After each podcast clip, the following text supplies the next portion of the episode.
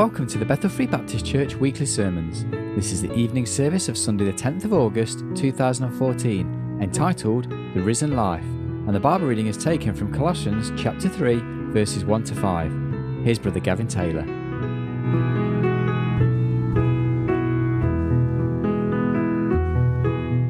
Well, Malcolm said Amazing Grace was his favourite, and that's one of my favourites. And uh, Amazing Grace, is how sweet the sound that saved a wretch like me. I hope we can all say amen to that. It's the most important question, isn't it? Have you been saved? Saved a wretch like me. We've all can, if we look back at our lives, can see we've been wretched.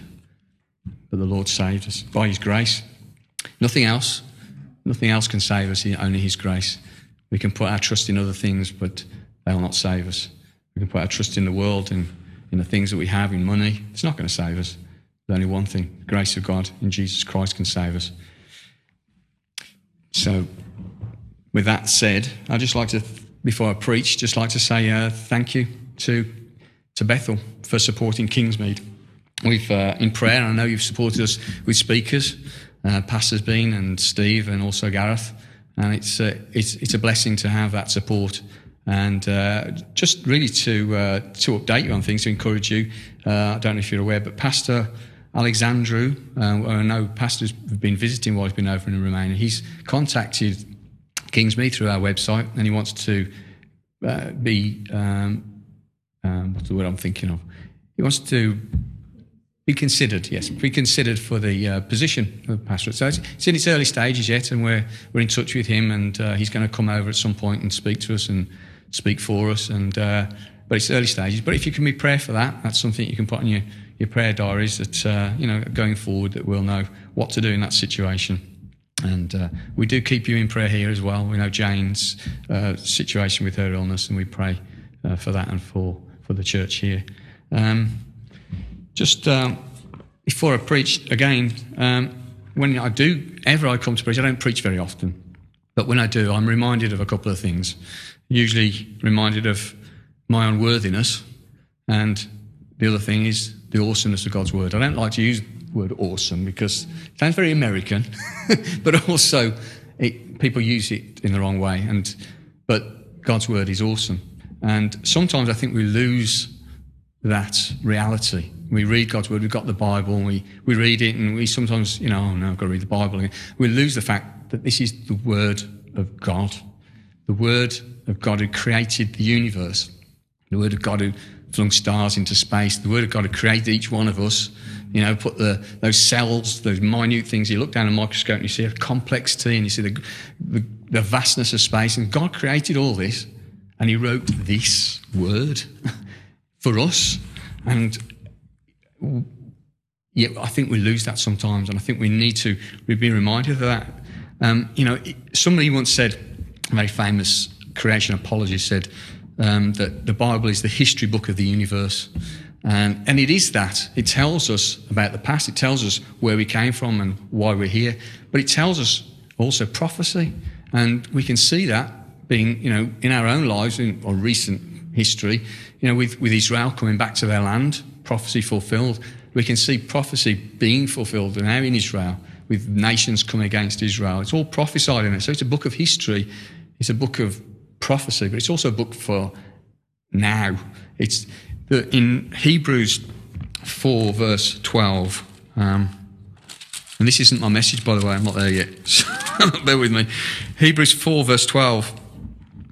For the word of God is quick and powerful and sharper than any two edged sword, piercing even to the dividing asunder of soul and spirit, and, and of the joints and marrow and is a discerner of the thoughts and intents of the heart. The Word of God is amazing, isn't it?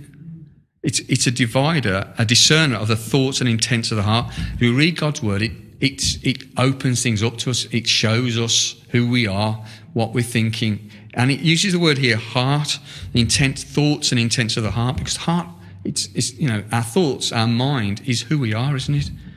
And the Bible shows things to us. It brings home to us the reality of who we are and who God is. And uh, it's just an amazing book. And I think we just, what I want to bring out, and I hope this will come out in my sermon as well, is that we need to be people of the book.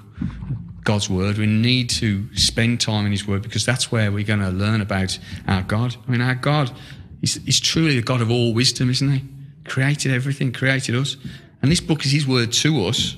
It contains all that the knowing, omniscient God, the all knowing, omniscient God, deemed necessary for us to know about him and about his plan for our lives. You know, it's, I'm ashamed sometimes when I think how much I don't spend time in God's word.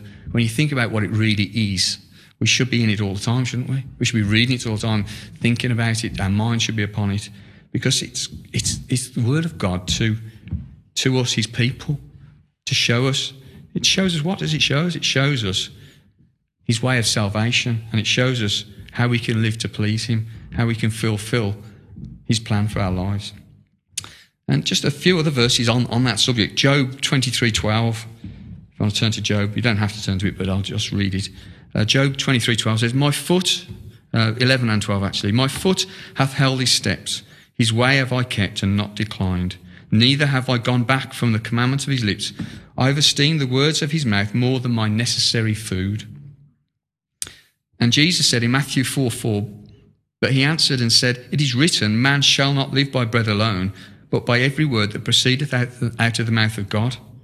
We see we live, we live physically by the food we eat. What we eat sustains us, builds us up, strengthens us, doesn't it? But we don't can't live spiritually by that. But by every word that proceeds out of the mouth of God. We mal- if we don't spend time in God's word, we'll be malnourished. We'll not be living a strong Christian life. It really is paramount that we are in God's word.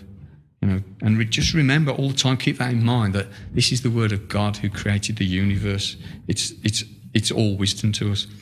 And Deuteronomy, Deuteronomy sorry, 5.11 says, Thou shalt not take the name of the Lord thy God in vain, for the Lord will not hold him guiltless that taketh his name in vain. Okay. But Psalm 138, uh, verse 2 says, I will worship towards thy holy temple and praise thy name for thy loving kindness and for thy truth, for thou hast magnified thy word above all thy name. God, he wrote in the Ten Commandments, he, he was saying, Don't take my name in vain, but he's saying here, that his word is magnified above his name. How important is his word? It's more important than his name. I mean, the Jews couldn't even mention his name, it's so holy, but he's magnified his word above his name. We just need to get back to this, I think, back to God's word. You know, we all know that it's God's word, we all know the truth of that. But sometimes we lose that, I think, in our lives. We get bogged down with other things, and really we need to be in His Word. It's the only thing that's going to guide us through, through this life. If we turn to 2 Timothy 3 15 to 17, it says in those scriptures, and that from a child thou hast known the holy scriptures, which are able to make thee wise unto salvation through faith which is in Christ Jesus. And then he goes on to say, All scripture is given by inspiration of God and is profitable for doctrine, for reproof, for correction, for instruction in righteousness, that the man of God may be perfect, truly furnished unto all good, work, good works. Bible tells us what it's for. God actually tells us in the Bible what the Bible is for. It's, it's for our salvation initially. You know, that most important thing that we can know God, we can have our sins forgiven, we can live a life um, uh, in Christ. And then it goes on to say that it's profitable for doctrine, reproof, correction, instruction in righteousness, that the man of God may be perfect, thoroughly furnished unto all good, all good works that we might be perfected. You know, we think, you know, who we are and we know our wretchedness, like we sang before, amazing grace, so sweet the sound that saved a wretch like me.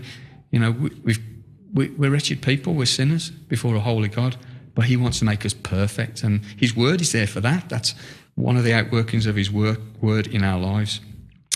Um, so, to, considering that now, let's, let's turn to this is what I'm going to preach about um, is, is the risen life, the life that we've been given. And it's from Colossians. So, with, with what we just talked about in mind, let's go to Colossians 3, um, reading from verse 1. and we'll read through uh, to verse 5. If ye then be risen with Christ, seek those things which are above, where Christ sitteth on the right hand of God. Set your affection on the things above, not on things on the earth, for ye are dead and your life is hid with Christ in God. When Christ, who is our life, shall appear, then shall ye also appear with him in glory. Mortify therefore your members which are upon the earth fornication, uncleanness, inordinate affections, evil concupiscence, and covetousness, which is idolatry. The first thing really I want to note there is it says, if you then, if you then be risen with Christ, um, that, the meaning of that is um, that we are risen with Christ. Um, it's sort of, it's saying basically because you're risen with Christ, do these things. It's sort of, it gives the impression it means since you're risen with Christ. Sorry, that's that's the meaning of if ye then be risen with Christ. It's since you're risen with Christ, seek these things that are above. Uh, what does it actually mean to be risen with Christ? We we know that Christ is risen. You know, in the Bible, there's many witnesses to that fact, and also there's um, there's secular sources that attest to Jesus rising from the dead, and uh, we know that it's really Christ's resurrection is vital to our faith. In 1 Corinthians 15, uh, we read these words 1 Corinthians 15 12 uh, to 22. I'm not going to read it all, but verse 13 says, But if there be no resurrection of the dead, then is Christ not risen? And if Christ be not risen, then is our preaching vain, and your faith is also vain. And verse 17 says, And if Christ be not raised, your faith is vain, you are yet in your sins. Uh, Christ's resurrection is vital to our faith. You know, without Christ being raised from the dead, we're dead in our sins still. We've got no life. So that fact that Christ rose from the dead, you know, is very important to our faith. But what does it mean, therefore, to be risen with Christ? What does it mean for us to be risen with Christ? Well, whenever there's a difficult spiritual concept um, in the Bible, God usually gives us something physical to help us understand that. He's given us baptism, hasn't He? To understand being raised with Christ, a picture of being raised with Christ. In baptism, you know, we in, in full immersion baptism, you go under the water to show you're dying, and then you're raised back up to show you've got new life in Christ. It's a picture of your salvation. So there has to be death before resurrection. As Christ died and was raised, we have to die to ourselves before we can be raised with Christ. That's the picture of what's happening in our lives. We're dying to self. As we go down into the water, we're dying to self and we're raised to new life. It's a realization of who we are, isn't it? The realization that we're sinners before a holy God. You know, the Bible says, For all have sinned and come short of the glory of God. And it's shown that we can do nothing to save ourselves, that all our good works, all our efforts are worthless in trying to make ourselves right with God. All our righteousness are filthy rags, the Bible says. Nothing we can do. Like I said before, there's nothing you can do to save yourself. We have to cry out to God, don't we? We have to cry out to God to save us because there's nothing we can do. So we die to self, realizing that we can't save ourselves, and we are raised with Christ and given a new life in Him. This is why it's called being born again. You know, we've, it's a new life. It's a new life we've got. We're born again.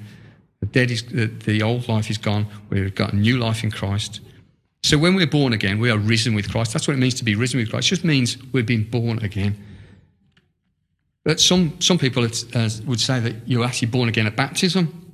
Some Christians teach that, but we know that that's not true. I mean, uh, if we just take one illustration, if we go to um, the story of the thief on the cross um, in Luke 23, Luke 23, uh, verses 32 to 41. I'd like us to read through all that because there's a lot in there, but it's a, it's a very very poignant uh, chapter. It's all about uh, the, the crucifixion of our Lord. Luke 23 32 to 41. And there were also two other malefactors led with him to be put to death. And when they were come to the place which is called Calvary, there they crucified him, and the malefactors, one on the right hand and the other on the left. Then Jesus said, Father, forgive them, for they know not what they do. That is an amazing thing Jesus says there, isn't it? Father, forgive them for they know not what they do. We think what Jesus has just gone through. He's been beaten and whipped. He's been um, railed upon. He's, he's been stripped.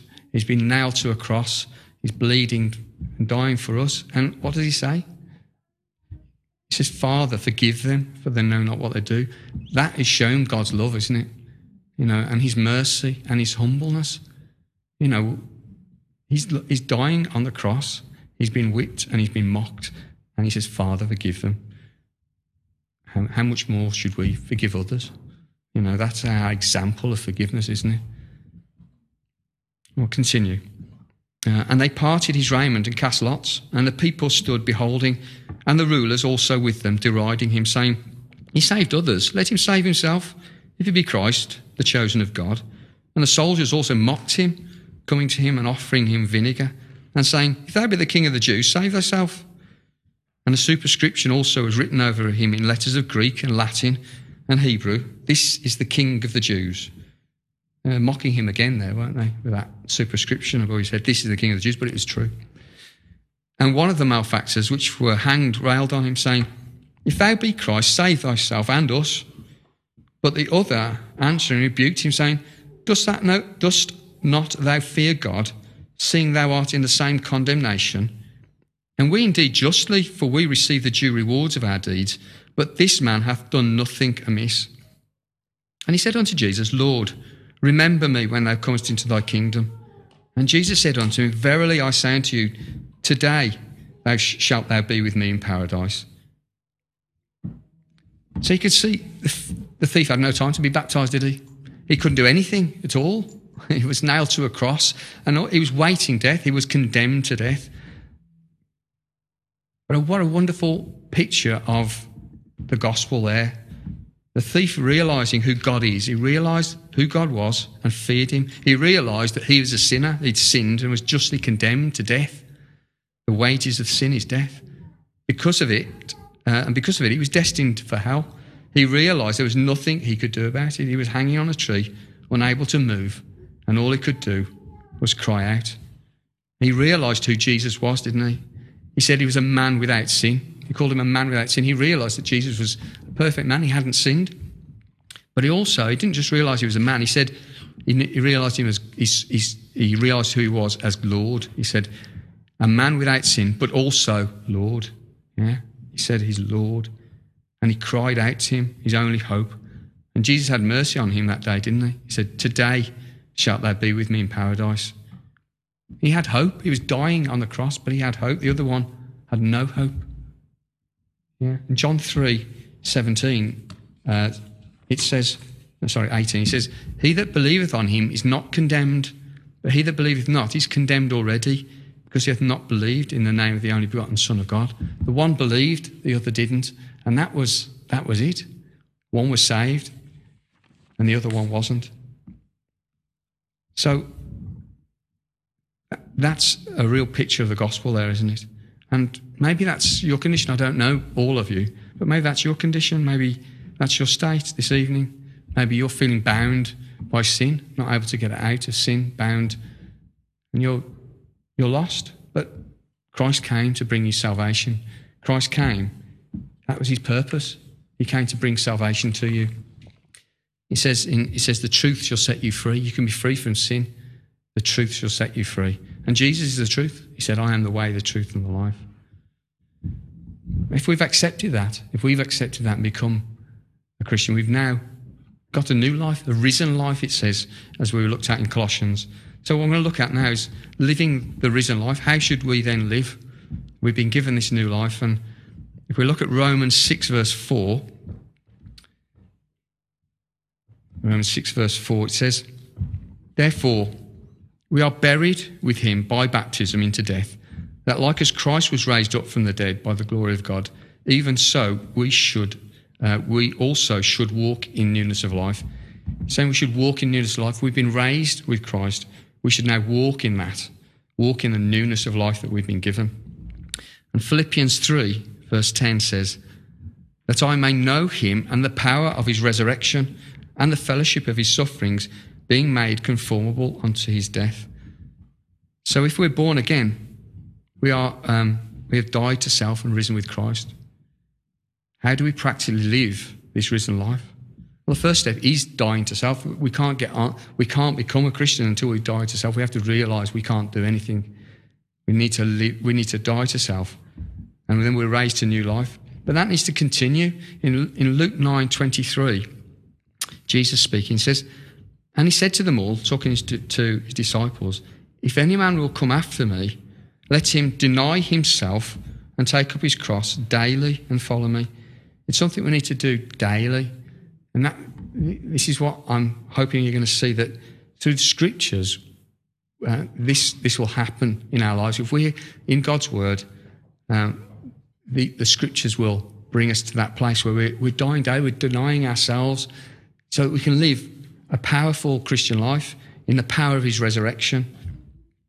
If we turn to our main text, it, it gives more instructions on living the, the risen life um, and how we should walk in that newness of life. Colossians 3, again, 1 to 4.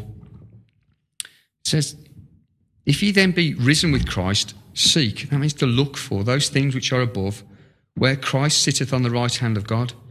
Set your affection on the things above, not on things on the earth. Where it says, set your affection on things above, it's talking about how we think again in affections, uh, you know, in, in, in the Hebrew, um, the mind and heart are synonymous.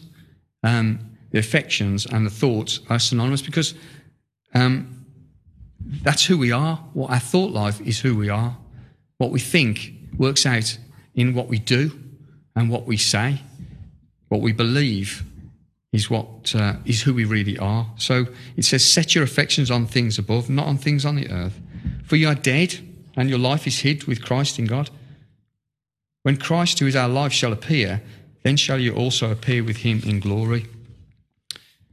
Because we are dead, this is our position before God, then, then do this.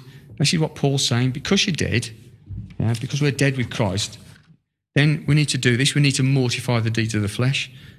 Paul says this a lot in Scripture. He says, This is who you are, therefore do this. And Colossians sort of builds up to that. First two chapters of Colossians, sort of building to that. It's, he shows us who Christ is. He shows us his salvation and who we are in him. And then it says, then it goes on to, since you are risen with Christ, do this. It's, and the Bible also exhorts us again to, to do this in Matthew 6.33, a very, very familiar verse. You all know it, don't need to turn there. But seek ye first the kingdom of God and his righteousness, and all these things shall be added unto you. Jesus was talking to the multitudes. They're saying, Seek ye first the kingdom of God. It's, you know, and his righteousness, and all these things will be added unto you. Before that, he's saying, Look, don't worry about what you wear, don't worry about what you eat. You know, seek first the kingdom of God and his righteousness. All these things will be added unto you. If we're seeking what God wants, if we're seeking his righteousness, and we're seeking his kingdom, then he will bless us with all that we need. You know, we don't need to concern ourselves with those things. We need to concern ourselves with the work of, of, of God, with His righteousness, with living a life pleasing to Him. And He will bless us with all the things that we need.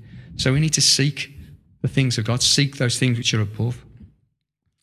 And Philippians 4, verse 8, again, talking about thinking on these things. It's a very famous verse. Finally, brethren, whatsoever things are true, Whatsoever things are honest, whatsoever things are just, whatsoever things are pure, whatsoever things are lovely, whatsoever things are of good report, if there be any virtue and if there be any praise, think on these things. God wants us to think on good things. He wants us to be in His Word and reminded of the good things. You know, there's so much in His Word that teaches us you know, who Christ is, who God is, what He's done for us. These things we need to be thinking of. It will form our our minds to be thinking upon on the, the, the heavenly things.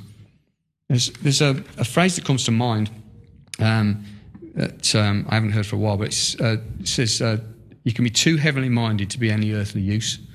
And we know what that means. It means somebody who's just not, you know, they're just out in the clouds somewhere and they're not, you know, concerned themselves with, with reality. But the reality is that we should be heavenly minded, shouldn't we? We should be you know, we can't be too heavenly minded as a Christian. How can you be too heavenly minded? You know, if we're heavenly minded, we're going to be doing what God wants, aren't we? We're going to be we're going to be of earthly use because we're going to be doing what He wants. If we're if we're earthly minded, if we're thinking on the fleshly things, we'll be we'll be pandering to the flesh and doing those things. But if we're heavenly minded, you know, that, then we'll be outworking God's work in our lives. We will have an earthly use. So that that phrase, I never use it because it, it doesn't make sense to a Christian. We need to be heavenly minded. Continuing with that thought, um, in Romans 12, uh, verses 1 to 2, again, these are all very, very famous verses. You'll know them very well.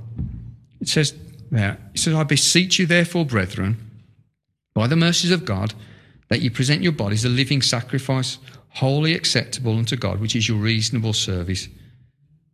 We see here again the idea of dying to self, a sacrifice. Although it's a living sacrifice, we're not actually physically dead, but we're putting our whole selves on the altar, so to speak, and offering our bodies to be used in God's service. Everything we are, we're putting in God's service. And the next verse says, And be not conformed to this world, but be ye transformed by the renewing of your mind, that ye may prove what is that good and acceptable and perfect will of God. And that's really the key to living the risen life, the new life that God's given us, is the renewing of our minds. We need to be renewing our minds. But just to look at verse 2 there, you also say it says um, that you'll um, prove what is that good and acceptable, perfect will of God. Do you know what God's will is for your life? That's one of the questions. When I was first became a Christian, that's I just remember that was one of the things people were always asking. Do you know what God's will is for your life? Do you know what they were going around to people praying for people and being prayed for to find out what God's will is for your life? But really, it's a misnomer. It's not something we need to be seeking because God's word tells us what His will is for our life. If, if we again look at the scriptures, I know there's a lot of scripture tonight, and I'm, I'm not going to apologise for that because the more scripture there is, the less I'm going to put my foot in it. You know, I mean, scriptures speak for themselves. So, uh, 1 Thessalonians 4, verse 3. 1 Thessalonians 4, verse 3. For this is the will of God, even your sanctification, that ye should abstain from fornication, that every one of you should know how to possess his vessel in sanctification and honour. Now, sanctification, big long word, and uh, one we probably have all heard, but if you don't know what it means, it, it, it's, it's, God's, it's God's um, process that he's, he's, he's, he's changing us from who we are, transforming our lives into the image of his son, Jesus Christ. It's a big job, isn't it? It's a, it's a very big job. You know, if you consider who we are and who Christ is, it's a big job. But, you know, God is all powerful. So, how is He going to do this? Well, God wants us to change our minds, to change or renew our thinking, as He said in Romans. As a man thinketh in his heart, so is he, the Bible says. As a man thinketh in his heart, so is he. As I said before, what we think, what we believe, is who we are. And the Lord wants to change our minds. It's almost like people talk about brainwashing. As you're reading God's word, that's what's happening. You're having your mind washed, washed with God's word, so that our mind is renewed, that we might live a life that's honoring to Him and pleasing to Him and is useful for Him. He wants us to have basically the mind of Christ. You know, it does say in Corinthians that we have the mind of Christ. 2 Corinthians 16 says that we have the mind of Christ because we have the Spirit of God living with us, because we've been born again of God's Spirit, we have the mind of Christ. But in Philippians 2, uh, we read these words Philippians 2, verse 5 Let this mind be in you, which was also in Christ Jesus. So we need to allow the thinking, his thinking, to permeate us.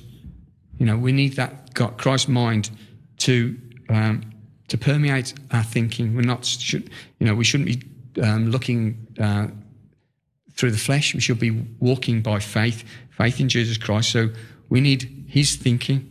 But what was Christ's mind in these verses? We, if we carry on, Philippians 2, verses 5 to 8 says, Let this mind be in you, which was also in Christ Jesus, who, being in the form of God, thought it not robbery to be equal with God, but made himself of no reputation, and took upon him the form of a servant, and was made in the likeness of men and being found in fashion as a man, he humbled himself and became obedient unto death, even the death of the cross.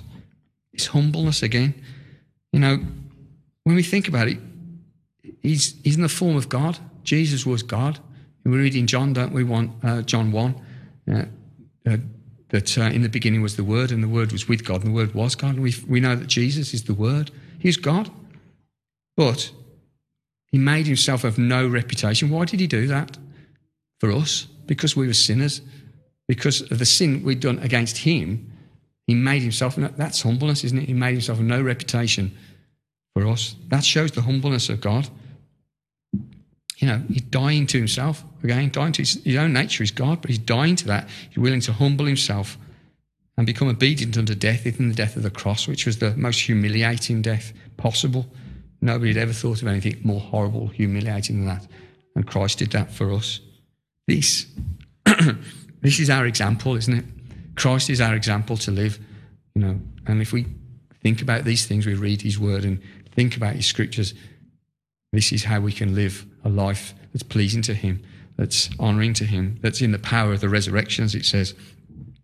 This is the living in the power of the resurrection, dying to self. And it's a choice. It's a choice we have to make. God can't and, and can't and will not humble us.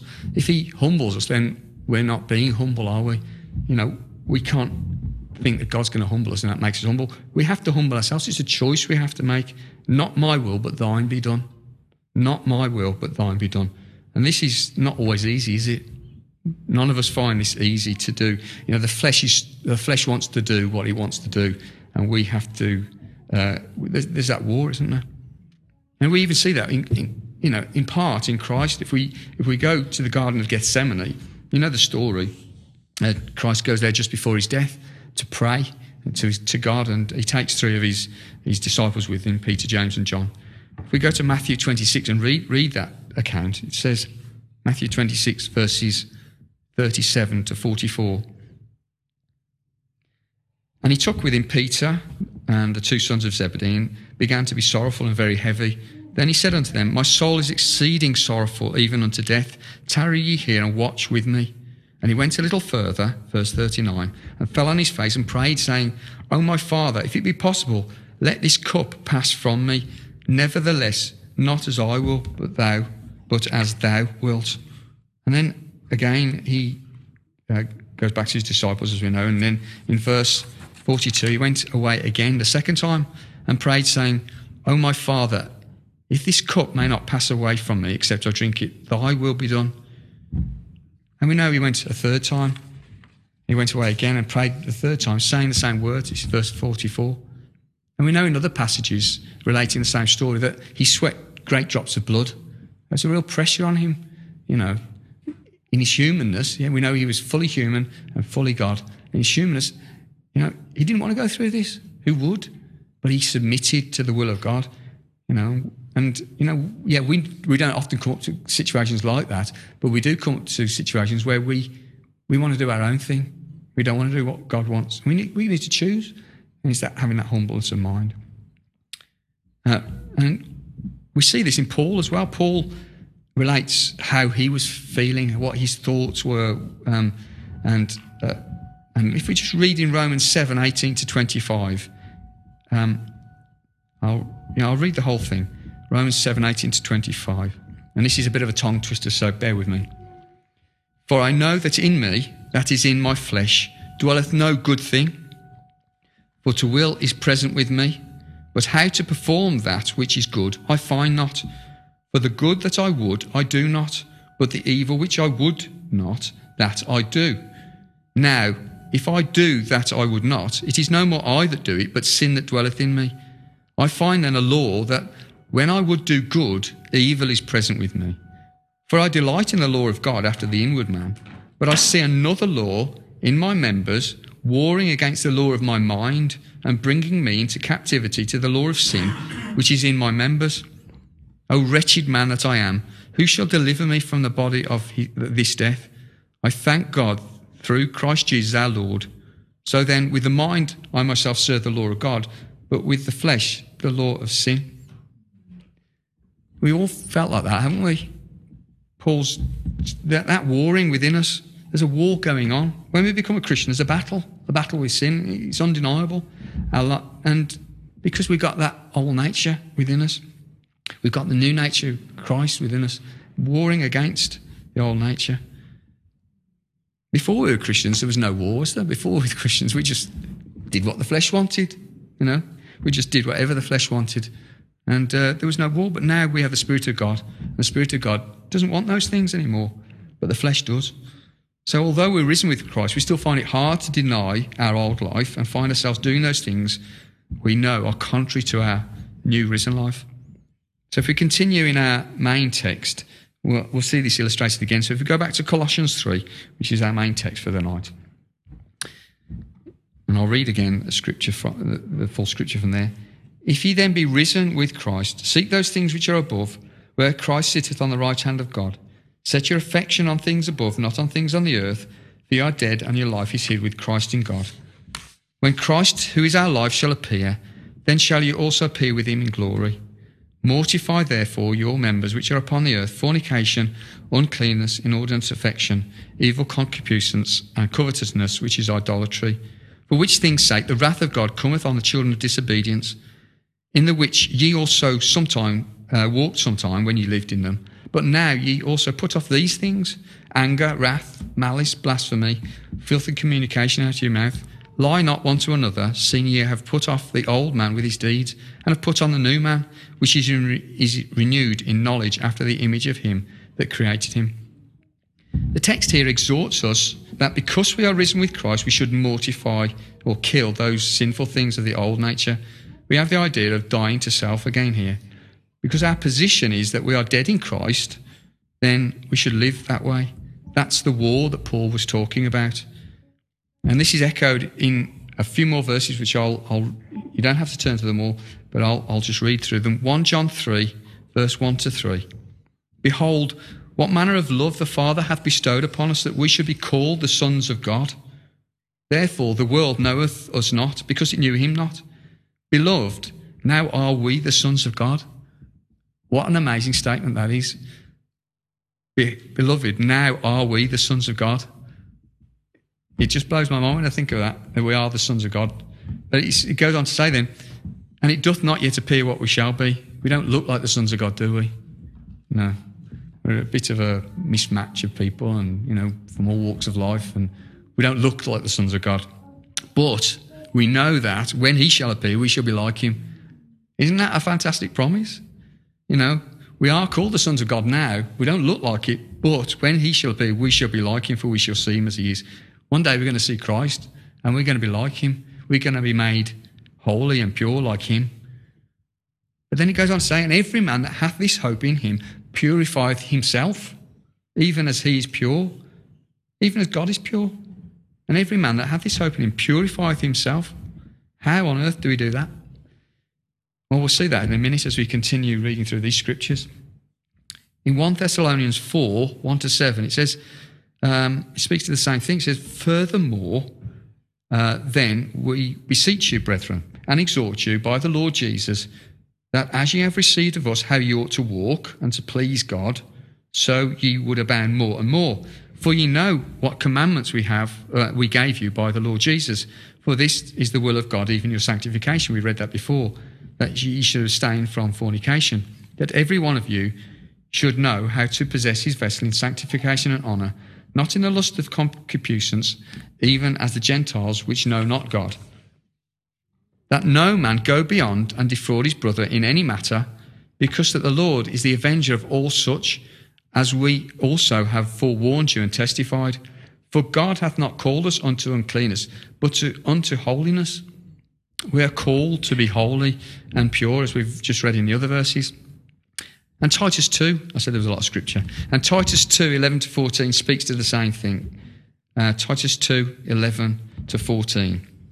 For the grace of God that bringeth salvation hath appeared to all men, teaching us that denying ungodliness and worldly lust, we should live soberly, righteously, and godly in this present world, looking for that blessed hope and the glorious appearing of the great God and our Saviour Jesus Christ. Again, talking about that great hope, the appearing of Jesus Christ when we'll, we'll be made pure and we'll be made like Christ who gave himself for us that he might redeem us from all iniquity and purify unto himself a peculiar people, zealous of good works. We're all looking for that hope, aren't we? We're all looking for Christ's return, that, that we might be like him. And because we have this hope, it says, you know, do this basically. Because we have this hope, do this, verse 12, teaching us that denying ungodliness and worldly lust, we should live soberly, righteously, and godly in this present world, looking for that blessed hope. Because we're looking for that blessed hope, we should be living uh, a pure life. We should be living in in in, uh, in accordance with that, because that's what our that's what our goal is. That's where we're going. That's what God's will is for us. God's will for our lives is that we be made like Christ. And the hope is that one day we will be made like Christ. Therefore, we do this. We deny ungodliness. We live righteously. We mortify the deeds of the flesh, as it says in our main text. The reason life that we've been called to is a call to pure living and holiness because this pleases God, doesn't it? It also, it's not just that, it's a witness to the world. It's a witness to the world, isn't it? A pure life is a witness to the world. And we're, we're ambassadors for Christ, it says in scriptures. You know, it doesn't say uh, some of you are ambassadors or, you know, at a certain point in your life you'll be ambassador. It says we are ambassadors. Once you're a Christian, you're an ambassador for Christ. And we need to live in that, don't we? It's hard. It's a hard thing, isn't it? But uh, what I'm hoping you're going to see is that through scripture and living in God's word, that's, that's how we become like Christ and live in, a, uh, in the power of his resurrection, that we might be a witness to the world and pleasing to God.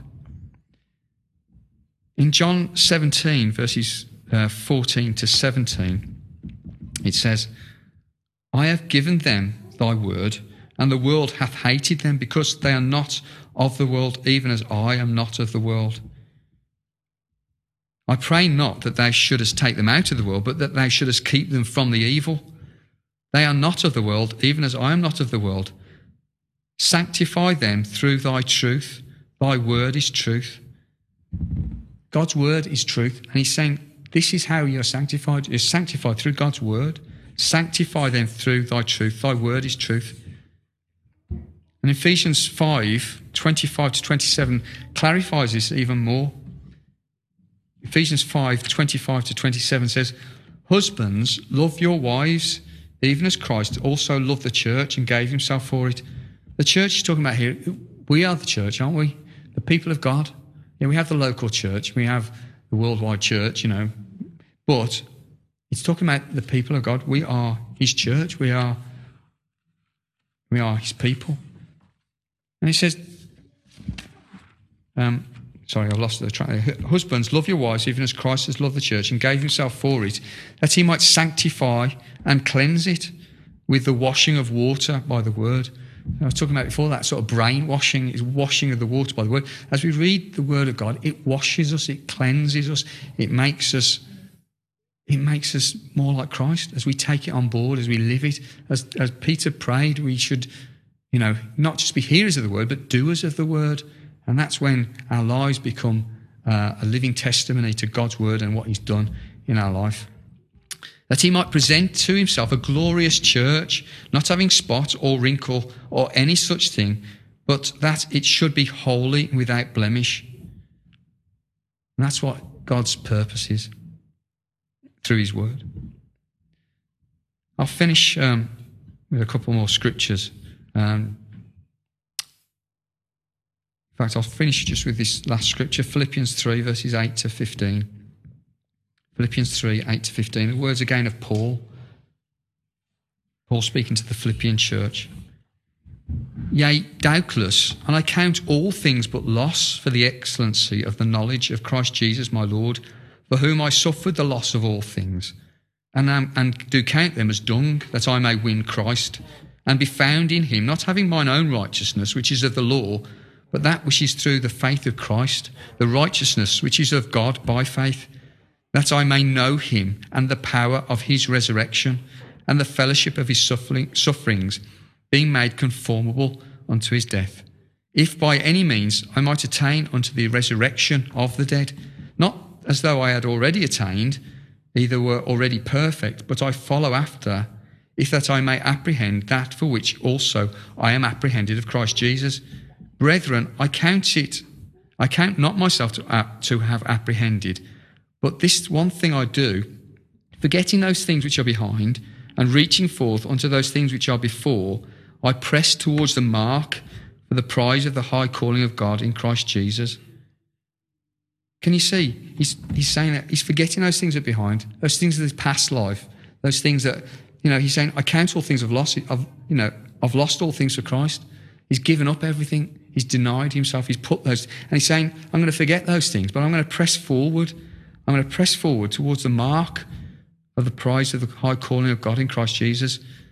And Paul exhorts his readers in the last verse, verse 15 Let us therefore as many as be perfect, be thus minded. And if any and if in anything ye be otherwise minded, God shall reveal even this unto you. Let us therefore, as many as be perfect, be thus minded. Having this mind that we, for, put those things behind us, our old life we put behind us, we press towards the mark, the mark of the high calling. That's, that's our goal, which is Christ likeness, which is what God wants for us. It's His will for our lives, and it's what we will receive once Christ returns. But we need to press forward for that now. So we might please God. We might be a witness to the world. We might be ambassadors for Christ. And just want to exhort us really, just to be more in God's word. I know that I'm not in God's word as much as I should be, you know. And I exhort everybody, everybody here, just to be more in God's word. See how you will grow. See how you will grow in Christ, become more like Him, and be more of an effective witness to the world. I'll just leave it there, and I'll just uh, close in prayer. So. Father, I thank you for your word, Lord. I thank you that you are a holy God, a pure and holy God, and you've called us to holiness, Lord. And that's not in us. We are not a holy people. We are uh, wretched and poor, blind, miserable, as the words say. But Lord, you've called us to holiness, and we know, Lord, that you've given us a new life, a new life in Christ, that we can live a holy life because you've given us that new life. If we live for Christ, if we live for Him, Lord, that our lives will be honouring to you, that we'll be a witness to this world, that we'll be a blessing to others. Lord, help us to be in your word, that we might grow in the knowledge of Christ, that we might grow in grace. Lord, that we might be effective for you and pleasing to you in this world until you come and take us home. Thank you, Father. Amen.